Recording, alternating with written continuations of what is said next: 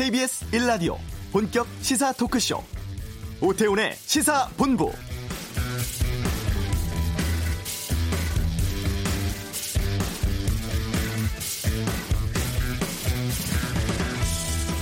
국회 상황이 숨가쁩니다. 오후에 예산안과 패스트트랙 법안 등의 본회의 상정을 예고한 상황에서 조금 전에 자유한국당 새 원내대표에 심재철 의원이 선출이 됐죠. 지금 이 시각 문희상 국회의장이 민주당 이인영, 바른미래당 오신환 그리고 신임 자유한국당 심재철 원내대표를 소집해서 국회 전체 합의로 본회의를 열 것을 중재하고 있습니다. 한국당은 필리버스터를 철회하고 대신에 패스트트랙 법안 상정을 연기하는 방안으로 문 의장이 중재에 나설 것으로 알려지고 있는데요. 그러니까 한국당이 오늘 필리버스터를 철회하면 오후 본회의에서 민식이법 또 유치원 3법을 비롯한 민생 법안들 처리하고 내일 정기국회 회기 종료 뒤에 열리는 임시국회에서 이 패스트트랙 법안 처리에 대한 협상을 하자는 게 문 의장의 구상입니다만 신임 심재철 원내대표의 일성은 그리 녹록치 않아 보입니다. 자, 오태훈의 시사본부 2부 시사구만리에서 국회 상황에 대한 다양한 의견 듣겠습니다. 유치원 3법 처리 지연되는 상황에서 엄마 아빠가 모여서 협동조합 유치원 만들었습니다. 이슈에서 알아보겠습니다. 경제브리핑, 은행 판매 파생 상품의 손실의 일부를 은행이 보상을 하는 금감원 결정에 대해 짚어보고, 외교전쟁, 북한의 중대 실험 발표, 또 이와 관련한 한미 정상 간의 통화 상황에 대해 살펴보겠습니다. 오태훈의 시사본부 지금 시작합니다. 네, 이 시각 가장 핫하고 중요한 뉴스들 정리해드립니다. 방금 뉴스 KBS 보도본부의 박찬영 기자 나오셨습니다. 어서 오세요. 네, 안녕하세요. 자유한국당 새 원내대표 심재철 의원이 당선되었습니다. 결선 투표까지 갔다면서요? 네, 그 4파전을 벌였었죠. 5선의 심재철 의원이 첫 투표에서 1위이긴 했었습니다. 네. 총 106표 가운데 39표였는데 이게 과반을 넘지 못해서 이제 결선을 갔던 거죠.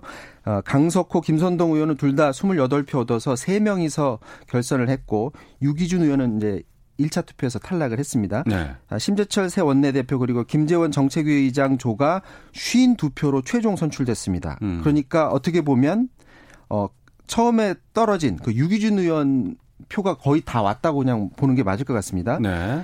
심재철 후보는 완전한 강경파는 아니고요. 이제 협상적 강경파로 분류가 되고 비박계입니다. 대여투쟁을 강조하긴 했는데 제한적으로 협상할 게 있으면 하겠다. 이런 것을 외쳐왔었던 그런 의원이고요. 반면에 강석호 의원하고 김성동 의원은 협상파로 알려졌던 인물입니다. 그래서 네. 과연 누가 새 원내대표로 뽑히느냐에 따라서 이번 국회에서 예산안 처리라든지 이런 방향이 이제 결정될 것으로 보여졌었는데 네. 어쨌거나 심재철 의원이 새 원내대표로 뽑히긴 했는데 그 과정에서 강경파인 국회의원들의 표를 다 흡수해서 새 원내대표로 뽑혔다라는 점, 이 부분을 좀 주목해 봐야 될 것 같습니다. 심재철 신임 원내대표가 당선 인사를 했거든요. 뭐라고 했냐면 오늘 당장 공수처법, 선거법, 예산안을 갖고 오후에 협상에 들어갈 것이다 라고 하면서 여당 원내대표하고 국회의장한테 오늘 당장 예산안 추진하려는 것 스톱하라. 4+1 협의체 인정 안 된다. 다시 협의하자고 요구할 것이다. 이렇게 말했습니다. 네. 신임 심재철 원내대표 선출되기 전까지만 해도 4+1 말씀하셨던 것처럼 국회 본회의에서 처리하겠다. 이런 입장이었던 것 같은데 오후 2시에 본회의 열기로 하지 않았었습니까? 그렇습니다. 원래는 계획대로라면 오늘 오후 2시에 열기로 됐던 건데 네. 지금 이게 정확히 2시 열릴지 아니면 조금 더 미뤄져서 4시쯤 열릴 것 같다라는 얘기도 지금 들려오고 있습니다. 지금 그 변수가 생긴 게 바로 심재철 심 한국당 원내대표가 이제 강하게 치고 나온 건데 예산안 당장 멈춰라. 4+1 인정 않는다라고 얘기를 했는데 하지만 지금 문제는 국회 본회의가 이틀밖에 남지 않았습니다. 그래서 네. 자유한국당 빼고 4+1 협의체가 오늘 오후 2시에 그래서 이제 본회의를 열기로 했었던 거죠. 그래서 예산안하고 패스트트랙 법안에 대해서 자체 수정안 마련해서 본회의 표결에 붙일 예정이었는데 일단은 상정 순서는 4+1에서는 일단 정해져 있습니다. 어떻게 하기로 했었냐면 네. 예산안 처리하고 선거법, 공수처법 그리고 검경 수사권 조정 관련 법안 그리고 유치원 3법 순입니다. 그리고 이 가운데 민생 법안이 어디에 끼어 끼어들지는 이제 국회의장과의 논의에서 정의하기로 했었던 건데 네. 지금 12시부터 신임 심재철 한국당 원내대표와 같이 지금 3당이 국회의장과 같이 만나서 지금 논의를 하고 있고요. 네. 지금 변수가 크게 두 개로 볼 수 있습니다. 먼저 한 개는 심재철 원내대표가 모든 걸 중단하라고 외쳤는데 일단 예산안 일정을 하루 정도는 미룰 수가 있습니다. 내일까지 정기국회 회기니까. 충분히 오늘 밤 사이에 조정이 가능한 거죠. 그러면 한국당 의견 집어넣어서 조정할 것인지 3당 원내대표가 논의를 할 수 있고요. 이래야 이제 한국당 의원들이 지역구 내에 필요한 예산안을 조금이라도 반영을 할 수 있는 부분이 있다고 하고요. 예. 다만 이제 4+1에서 어떻게 결의를 했었냐 하면 필리버스터 해제하지 않으면 그대로 밀고 가겠다고 했거든요. 그럼 과연 심재철 원내대표가 지금 국회의장하고 만나는 그 모임에서 이 필리버스터 해제 조건을 어떻게 걸지 이게 관건이 될 것 같고요. 또 다른 한 개가 바로 선거법 개정입니다. 선거법 개정이 지금은 비례대표 50석에 연동률 50% 걸어서 하는 게 원안이었는데 네. 아니면 50석 전체에 연동하는 게 아니라 절반인 25석에만 적용하는 걸 두고 또 그 4+1 체제 안에서도 좀 이견이 있었다고 합니다. 오늘 예. 오전에도요. 그래서 비례대표 50석에 연동률 50%로 하게 되면 비례대표가 현재 47석에서 75석까지 늘어나게 되는 거고 근데 정의당은 여기서 한 발도 더 물러서지 않겠다라는 걸 계속 오늘 아침까지도 계속 주장을 했고요. 예. 지역구 의석수를 조금이라도 더 따내기 위해서는 연동률을 비례대표 50석에 다 적용할 것이냐 아니면 절반인 25석에만 적용해서 할지를 놓고 지금 최종 조율하는 것으로 알려졌고 25석으로 조정하게 되면 비례대표 의원 수가 원안보다는 줄어들 것 같습니다. 과연 심재철 의원이 어느 정도의 수위에 말을 내놓을지가 지금은 최대 관건이 된 것 같습니다. 네.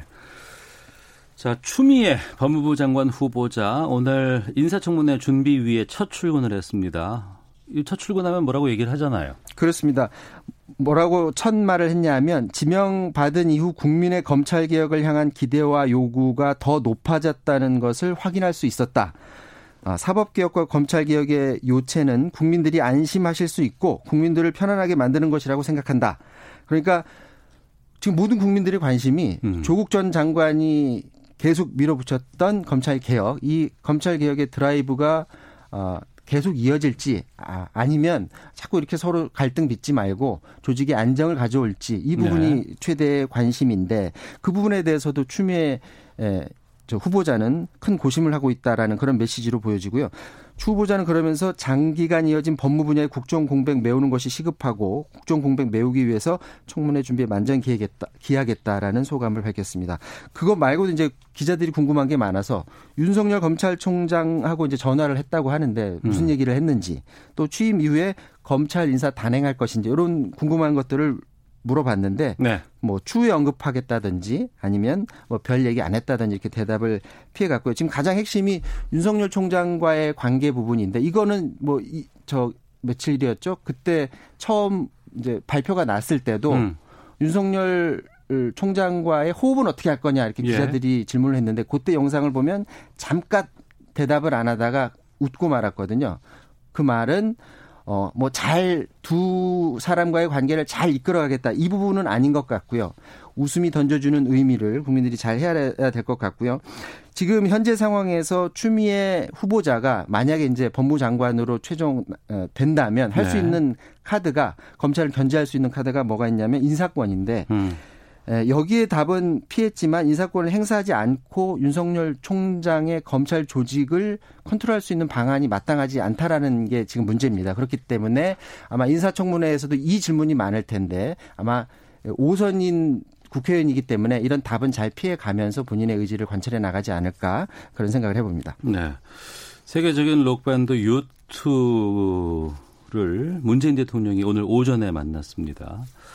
짧게 무슨 얘기 오갔다고 하나요? 이게 이제 관심이 많았던 게 U2가 어제 이제 공연을 했고요. 전설적인 락밴드입니다. 근데 U2가 어제 공연에서 크게 두 가지의 메시지를 던졌는데 하나는 이제 들어대놓고 내놓은 메시지고 또 다른 하나는 Sunday Bloody Sunday라는 노래를 불렀는데 이게 우리나라의 분단 우리나라의 상황과도 맞기 때문에 문재인 대통령이 이 상황을 언급하면서 고맙다고 얘기를 한 게 있고요. 또 다른 메시지가 뭐였냐면 영상을 틀었는데 이 영상에서 한국의 해녀, 우리나라 최초의 여성 서양화가 나혜석, 민간 여성 비행사 박경원, 미투 운동 물고 뜬 서지연 검사, 그리고 최근에 안타깝게 세상을 떠난 가수 설리 이 영상을 틀어가면서 메시지를 보냈는데 우리 모두가 평등해질 때까지 우리 중 누구도 평등하지 않다라고는 네. 그런 메시지를 전해서 우리나라의 연말에 와서 평등 메시지 그리고 차별에 대한 종식을 촉구하는 메시지를 공연에서 던져준 게 큰 의미가 있다고 보고 문재인 대통령도 거기에 대해서 감사의 말을 전했습니다. 알겠습니다. 방금 뉴스 박찬영 기자와 함께했습니다. 고맙습니다. 이어서 교통 상황 살펴보겠습니다. 교통정보센터의 이승미 리포터입니다. 네, 이 시각 교통 상황입니다. 주간 전조등 켜기는 가장 간단하고 효과적인 안전운전 수칙으로 꼽히는데요. 오늘 날씨가 흐린 만큼 전조등 켜는 거 잊지 마셔야겠습니다. 경부고속도로 부산 쪽으로 동탄분기점 부근에서 화물차 관련 사고 있었습니다. 처리 작업은 조금 전 끝났는데요. 2km 구간 정체되고 있고 이후 옥산분기점 부근 정체는 작업 여파입니다. 평택 제천고속도로 제천 방향으로 작업을 하고 있는 평택터널 부근에서 사고까지 나면서 평택 고덕에서 송탄 쪽으로 5km 정체가 심해졌고요. 중부 내륙고속도로 양평 방향으로 영산 부근에 있던 사고는 정리가 됐는데요. 하지만 작업은 계속되고 있습니다. 영산 부근 6km 구간이 밀리고 있고 감곡 부근 4km 정체도 작업 여파입니다. 반대 창원 쪽으로 중원터널 부근 2, 3차로가 작업 때문에 차단된 상태입니다. 감곡을 지난 충원터널 쪽으로 6km간 정체가 심하니까요. 주변 다른 길로 우회하시는 게 낫겠습니다. KBS 교통정보센터였습니다.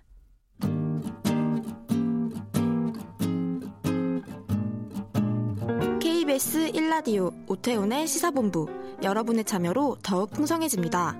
방송에 참여하고 싶으신 분은 문자 샵 9730번으로 의견 보내주세요. 짧은 문자는 50원, 긴 문자는 100원의 정보 이용료가 붙습니다. 애플리케이션 콩과 마이케이는 무료고요. 시사본부는 팟캐스트와 콩, KBS 홈페이지를 통해 언제나 다시 들으실 수 있습니다. 많은 참여 부탁드려요. 사립유치원 비리 사태 터진 지 벌써 1년 지났습니다. 당시 관심만 생각해 보면 당장 유치원 3법 통과될 것으로 기대가 됐었는데 지금까지도 처리가 지지부진한 상황이죠. 이런 가운데 아이들의 엄마 아빠가 직접 설립을 하고 운영하는 유치원이 내년 3월 문을 연다고 합니다. 이 협동조합 유치원을 설립한 아이가 행복한 사회적 협동조합의 이원혁 대외이사 연결해 보겠습니다. 안녕하십니까?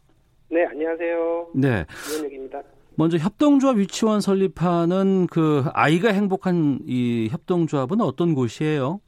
네, 저희는 작년 10월에 사립 유치원 비리 사태가 터져서 그 항의하기 위해서 모였던 동탄의 엄마 아빠들이 네. 직접 이제 투명하고 안전한 유치원 한번 만들어 보자라고 해서 올 4월에 교육부로부터 사회적 협동조합 인가를 받았고요. 예. 지금 유치원 인가 신청을 완료한 비영리 사회적 협동조합이자 엄마 아빠들의 모임입니다. 네.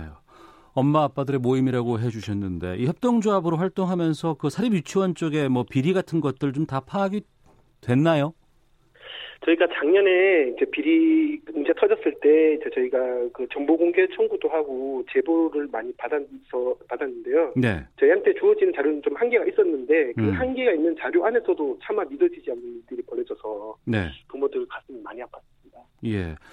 앞서서 동탄 지역에 계신 분들이라고 하셨잖아요. 네. 이 동탄 쪽에 사립 유치원 비리 사태가 상당히 좀 심했다면서요. 네, 그렇죠. 그 아마 처음에 이제 성인용품 샀다든지 외제차 샀다든지 이런 횡령 문제가 불거졌던 곳이 이제 화성에 있는 동탄 지역이고요. 예. 그리고 우리가 일반적으로 알고 있는 한국유치원총연합회 주요 임원들이 또 동탄에 있는 유치원 이제 설립자들이나 또 원장님들이셔서 이제 동탄이 이 사태 좀 상징처럼 됐는데요.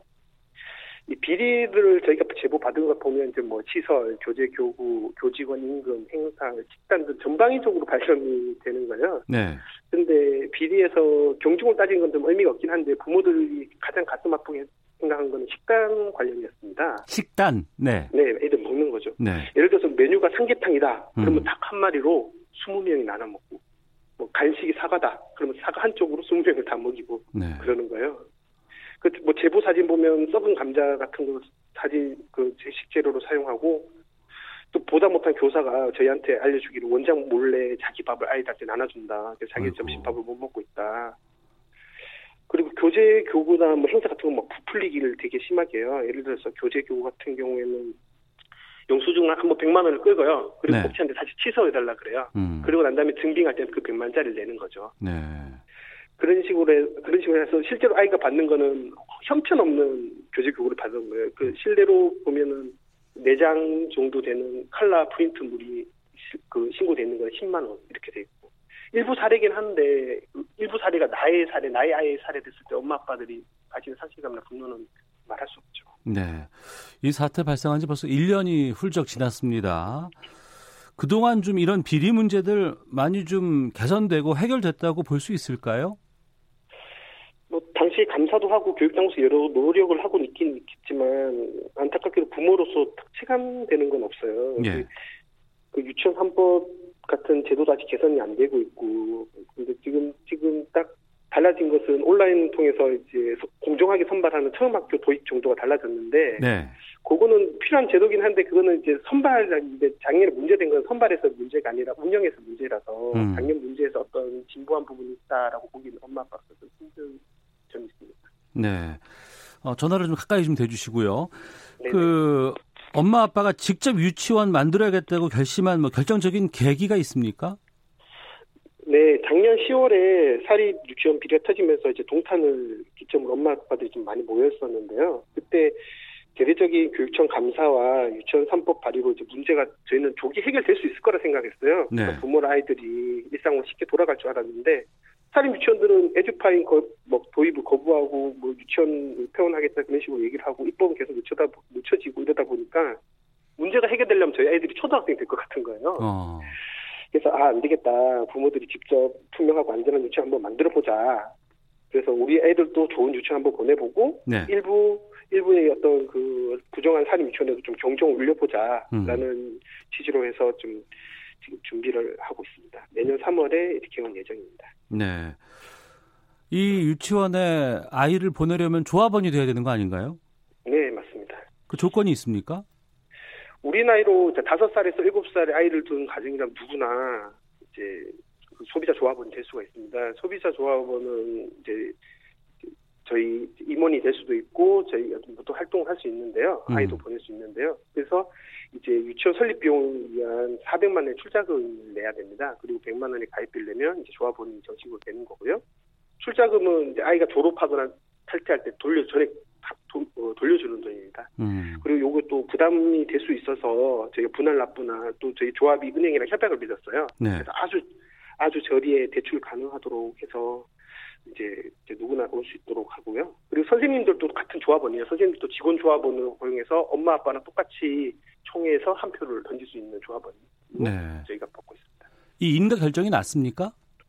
지금 인가 설립 계획은 승인이 됐고요. 예. 최종 인가 절차가 남아 있습니다. 네. 아무래도 내년 3월에 개원할 예정이라고 들었는데요.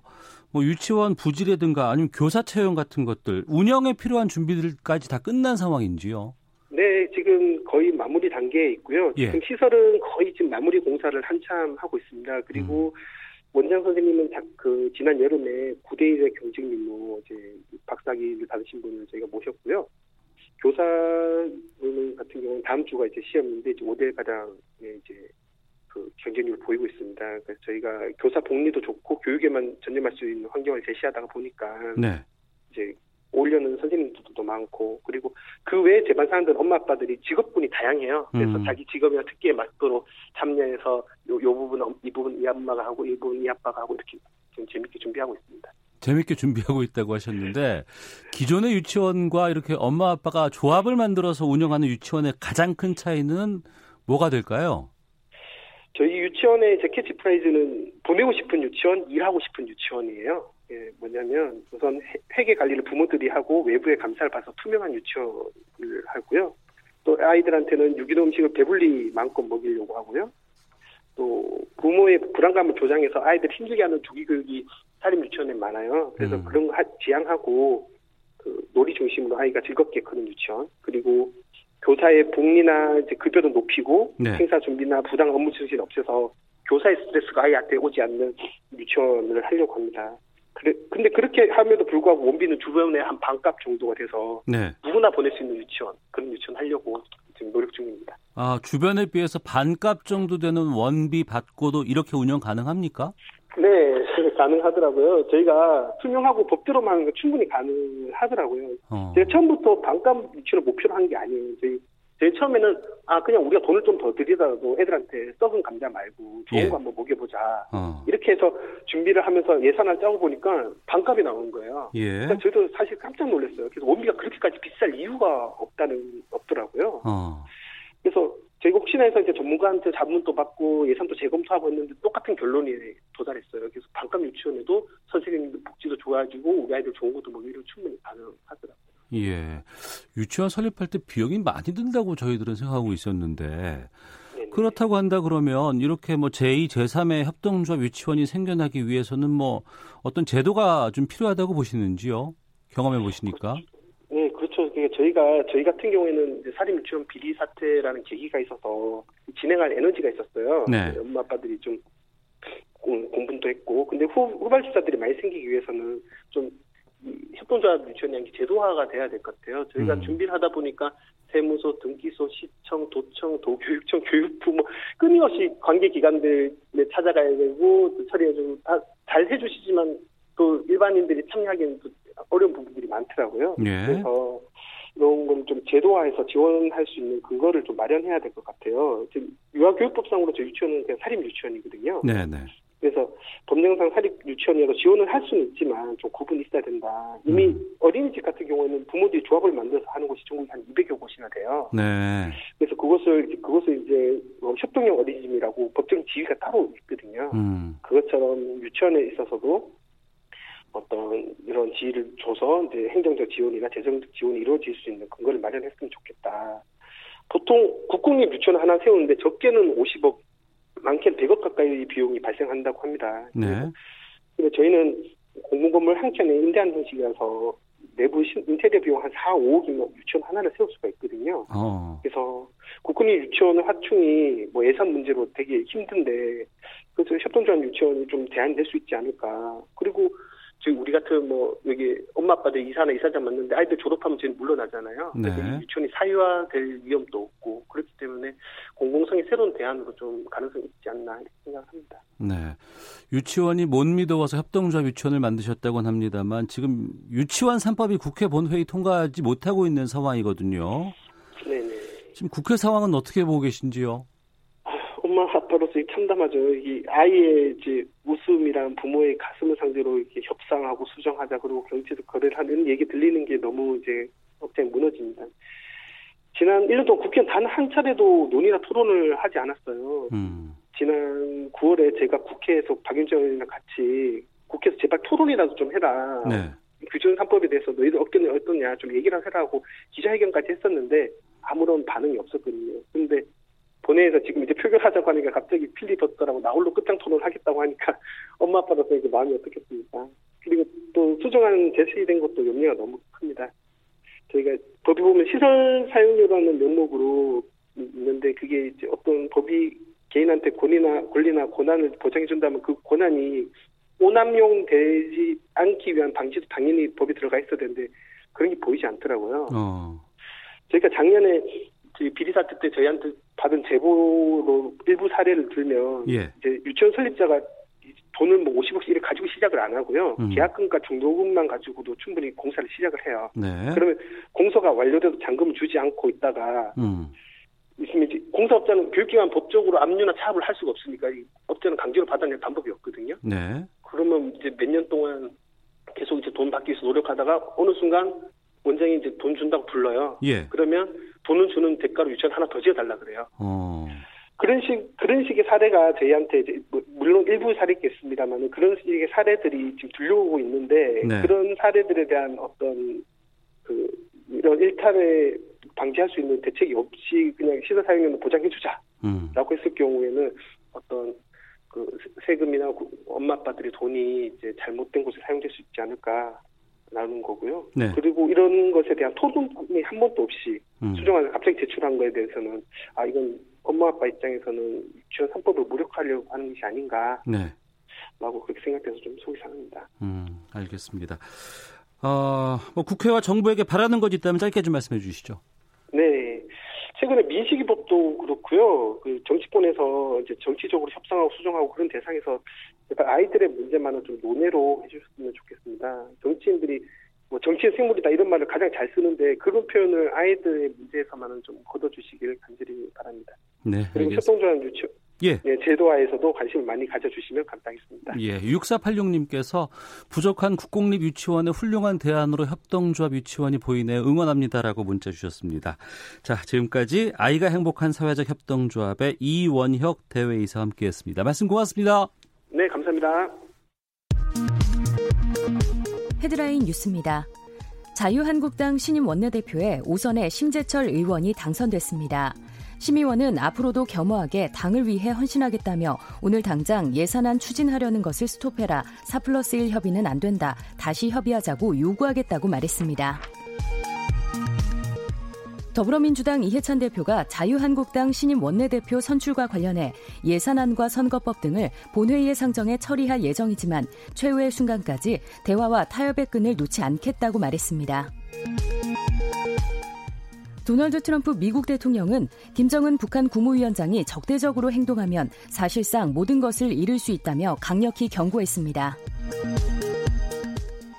북한이 서해 위성 발사장에서 대단히 중대한 시험을 했다고 밝힌 지 하루 만에 미군 정찰기가 수도권 상공을 비행하며 대북 감시에 나섰습니다.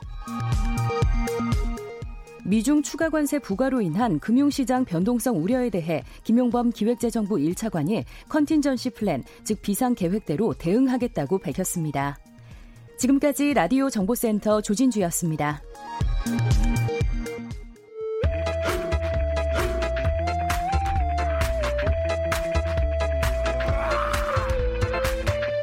오태우래 시사본부.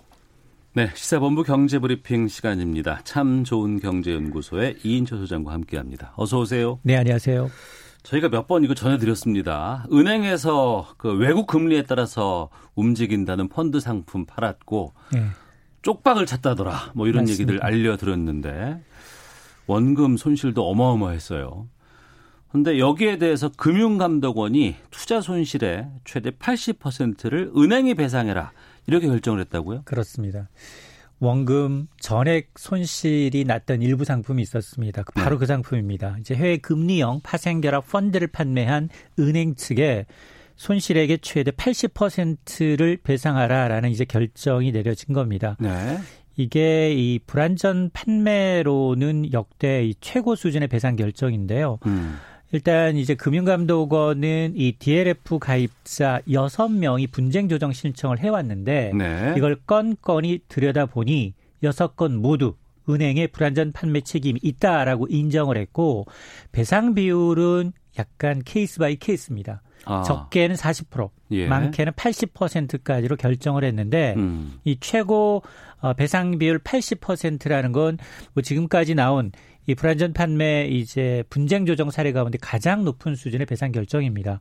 그만큼 이제 과도한 수익을 추구한 은행에 대해서 어떤 뭐 철퇴가 내려졌다라는 건데요.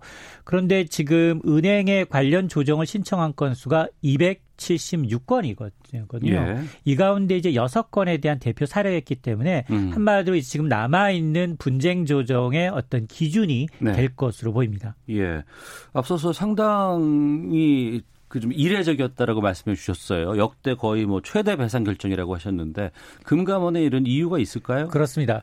이전까지 이제 금감원이 분쟁조정위원회가 내린 최고 배상 비율은 동양그룹 CP 기업어음 사태 당시에 이제 불완전 판매를 인정하면서 70% 배상 판결이었거든요. 예. 그 이후에 이제 최고 비율입니다. 근데 왜 이렇게 이제 금감원이 이번 은행에 대해서 책임을 무겁게 물었느냐? 일단 왜냐하면 임의로 은행 창구 직원들이 임의로 작성을 한 거예요. 투자자 성향을 이 사람은 공격적 투자형이다. 네. 라고 임의로 작성을 했고요. 그리고 예를 든다면 투자 경험이 전혀 없고 난청, 귀도 잘 안 들리는 79세 고령의 치매 환자한테까지 이 상품을 팔았다라는 겁니다. 네. 그러면서 이 초고위험 DLF 상품을 권유하면서도 손실 확률은 제로입니다. 안전한 상품입니다. 이런 것만 강조했다는 겁니다. 그러면서 이제 원금 전액 손실 가능성에 대한 투자 위험 고지를 제대로 하지 않은 것이 이제 확연히 드러났고요. 또한 이 그동안은 이제 불안전 판매라는 게 대부분 영업점 직원의 어떤 위반 행위였다면 네. 이번 은행이 본점 차원에서 과도하게 수익을 추구한 것들이 있더라라는 겁니다. 예를 든다면 이게 만기가 4개월, 5개월, 6개월짜리예요. 그런데 이거는 수수료가 1% 남짓이거든요. 선취 수수료. 기본적으로 1억 원 이상을 투자해야 되거든요. 사모펀드니까. 예. 그러니까 아무리 손해 100%가 난다 하더라도 선취 수수료 2~3모작이 가능하다라고 은행 창구들한테 가이드라인을 내보냈다는 겁니다. 네. 자, 이런 이제 심각한 내부 통제 부실 등이 이제 이유로 특히나 이 사회적 물의를 일으켰다라는 점을 들어서 최고의 배상 비율을 반영을 한 겁니다. 네. 그러면 금감원의 이번 결정에 대해서 은행 쪽 또 피해자 쪽에서는 어떤 입장이에요? 은행은 일단 뭐 사실은 이 은행과 피해자 모두가 수용해야만 됩니다. 왜냐하면 그래야만 이거 금감원의 조정이에요. 이 법적 구속력이 있다 없다 없다거든요. 아까 서로가 동의 안 된다 그러면은 뭐 재판까지 가야겠군요. 그렇습니다. 예, 예. 그러다 보니까 좀 쉽지 않아 보이는데 일단 은행 측은 수용 의사를 밝히고 있습니다. 그런데 이제 피해자들은 반발하고 있는데요.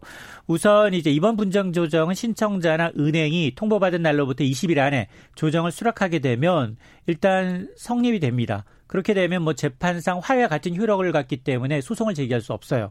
그럼에도 불구하고 이제 이 상품을 판 우리은행, 하나은행의 경우에는 조정안을 수용하겠다라는 방침이지만 네. 피해자들의 반발이 거센데요. 피해자들의 주장을 좀 살펴보면 이게 지금 투자 위험성을 제대로 고지하지 않은 불안전 판매뿐만이 아니라 사기 판매 아니냐. 그리고 왜 이걸 사례별로 배상을 하는 거냐. 네. 일괄 전액 배상해야 된다라는 거고 따라서 이제 피해자의 경우에는 분쟁조정위원회를 다시 열어서 이제 개별 분쟁이 아니라 집단 분쟁 방식으로 좀 다뤄달라. 그러면서 전체에 대한 일괄 배상안을 제시한다라고 주장을 하고 있는 겁니다. 예, 그러니까 뭐 200여 건의 지금 사례가 있는데 그중에서 6건만 결정됐다고 하니까 이걸 다 묶어서 한꺼번에 좀 취급해달라. 이런 주장이신 것 같은데. 맞습니다. 지금도 이거 팔리고 있어요? 지금은 거의 잘 안 팔리고요. 예. 그리고 276건 가운데 수익력 난 것도 있어요. 7건에 대해선. 수익이 났어요? 이게 왜냐하면 만기 날짜 독일의 국채 금리가 플러스에 있냐 마이너스에 났냐에 따라 다르거든요. 예, 예. 276건 가운데 7개가 플러스 수익이 났어요. 아, 우리가 그때 다뤘을 때 이거 참 문제 많다. 그랬는데 그 다음에는 좀 금리 변동이 있었기 때문에 수익이 난 것도 그렇죠. 있군요. 그러니까 7건이라고 하면 몇 퍼센트예요? 2%예요. 예. 그러면 이거는 이제 앞으로 이런 거 계속 팔아도 되는 거예요? 근데 팔면 안 됩니다. 왜냐하면 이 회계금리 연계형이 이제 파생결합 펀드의 경우에는 이게 수익은 기존 이제 독일 금리가 마이너스 0.2 이하로 안 떨어지게 되면 연 4에서 5% 금리를 유지하지만 이게 마이너스 2% 이하로 떨어지기 시작하면 원금 손실 100%까지 마이너스가 나기 때문에 네. 이 손실을 막기 위해서 앞으로는 어떻게 하겠느냐. 원금 손실이 20%가 넘는 이제 고난도 금융투자 상품의 경우에는 이 은행 판매를 차단하겠다는 겁니다. 그리고 또 하나 이 은행에서 이 상품을 굉장히 노인분들한테 판 이유가 네. 아, 적금 만기돼서 나는 8천만 원 적금 만기돼서 다른 상품으로 갈아틀려 갔는데 아닙니다. 손실 독일 망하지 않은 한 이 상품 안전합니다. 이렇게 팔았다는 겁니다. 네. 거기다가 사모펀드라는 게 최저 판매 금액이 1억 원이거든요. 그러니까 8천만 원 목돈 마련했는데 거기다가 집에 있는 2천만 원 더 가져다가 여기다 투자를 했다는 거예요. 네. 그러다 보니까 앞으로는 은행 창구라면 적어도 예적금을 파는 창구, 펀드를 판매하는 창구 물리적으로 따로 떼어놔라라는 거예요. 은행 창구에서 이런 거 팔지 마라. 너무 고위험이다. 당연합니다. 왜냐하면 예. 원금 보장형 적금 만기한 거 지금 갈아타러 갔더니 바로 옆에서 펀드를 팔았다는 거 아니겠습니까? 자, 그러다 보니까 이 예적금 업무 보러 간 고객들한테 혼동을 줄 수 있기 때문에 차라리 아예 이 상품 판매할 때 창구를 별도로 두라라는 네. 의미여서 앞으로는 이제 은행이 상대적으로 원금 손실이 좀 적고 투자자 보호 장치가 잘 갖춰진 사모펀드가 아니라 공모펀드 중심으로 팔아라, 전환해라라는 이 지침입니다. 네, 은행들 수익 나게 하기 위해서 자기 성과 올리기 위해서 이렇게 좀 고위험 상품들 막 대충 이거 괜찮습니다, 이거 많이 벌 수 있습니다 이런 식으로 소개하는 건 일반 투자자들이나 일반 은행 이게 취급하시는 분에게는 좀 안 했으면 좋겠어요. 맞습니다. 이게 사실은 이 상품이 너무 어려워서 이거 전문가들도 이해하기가 어려운 상품 구조예요. 이런 거 은행 창고들은 그냥 지침이 내려왔으니까 1년에 3-4번 이거 팔면서 선취 수수료만 쏙쏙 뽑아먹었다는 거거든요. 그러니까 이 괘씸죄가 한마디로 반영이 된 겁니다. 네. 그리고 이번에 뭐 최대 80% 배상하라고 했다고 하는데 이걸 좀 넘어서서 그래도 어찌됐건 간에 본인들은 수수료 같은 거 취득했던 것도 있고 하니까 이거 좀 제재 같은 거 좀 필요하지 않나 싶거든요. 맞습니다. 왜냐하면 이게 지금 전체가 지금 이 다 80% 배상이 아니라 일부, 예를 들어서 투자 경험이 전혀 없어요. 펀드에 대한. 그리고 이제 60대 주부의 경우에요. 이분의 경우에도 손실 확률 제로라고 해서 강조해서 들어갔는데 이분의 경우에는 배상 확률, 배상 비율이 75%입니다. 네. 그리고 이 손실 났음에도 불구하고 위험성 고지 없이 안전자산만을 강조하고 가입을 했는데 이분은 40%예요, 배상률이. 그러다 보니까 이제 이 차별 논란이 있는 거고 또 하나는 이제 불안전 판매에 대해서 그러다 보니까 제재를 좀 강화해야 된다라는 목소리가 거세고 있습니다. 특히나 지금 그래서 금융당국은 설명 의무나 아니면 부당 공유 행위의 어떤 금지 원칙에 위배됐다. 네. 이럴 경우에 은행권에 대하다 징벌적 과징금 수입액의 최대 50%까지 부과할 수 있도록 법을 고치겠다라는 거고요. 예. 그리고 이제 이 투자의 적합성이나 설명 의무 위반으로 손해배상 소송할 경우에 지금까지는 이제 투자자가 그 입증을 해야만 했거든요. 근데 이거 앞으로는 고의과실 입증 책임을 판매자가 해라. 라고 이제 전환하겠다라는 거고요. 뭐 이러다 보니까 사실 은행은 꽤 반발하고 있는 게 맞습니다. 왜냐하면 이 시장 자체가 워낙 커요. 네. 지난 6월 말 기준 원금 비보장형 상품이 많기 때문에 은행의 경우에는 안전자산 수익을 이유로 수익성 악화를 이유로 반대를 하고 있습니다. 알겠습니다. 자, 경제브리핑 참 좋은 경제연구소 이인철 소장과 함께했습니다. 고맙습니다. 네, 감사합니다. 예, 뉴스 들으시고 잠시 후 2부에서 시사본부 이어집니다.